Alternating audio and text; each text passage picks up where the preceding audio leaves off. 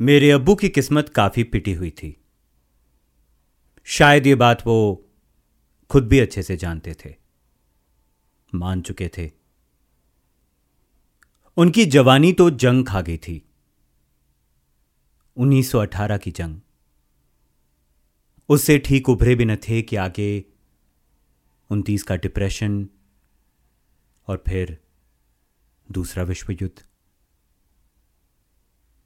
उनके हफ़्ते के छह दिन जूतों की दुकान पर कटते थे। और बाकी सालों पार्किंसन से पीड़ित अपनी बीवी और परिवार की देखरेख में।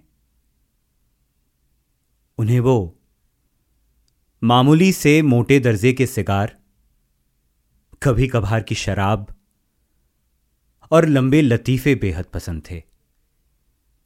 वे कभी मुझे चूमते या गले नहीं मिलते। बस, यूँ ही कभी कसकर हाथ में ला लेते थे।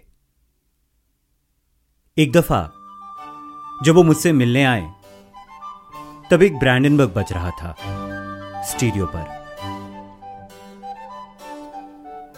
वो गौर से सुनने लगे।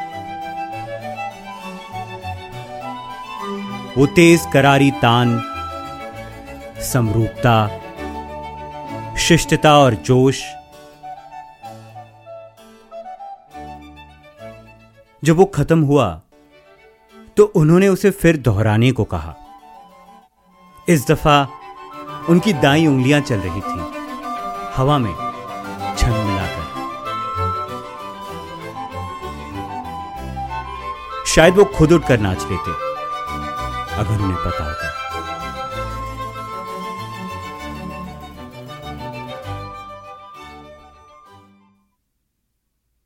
खूबसूरत है।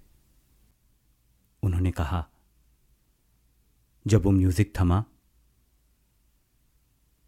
मेरे अब्बू, जिन्होंने ज़िंदगी में ब्रैंडनबर्ग नहीं सुना,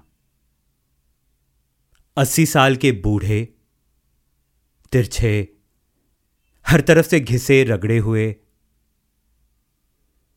वक्त रहते ही उन्होंने कहा यह खूबसूरत है।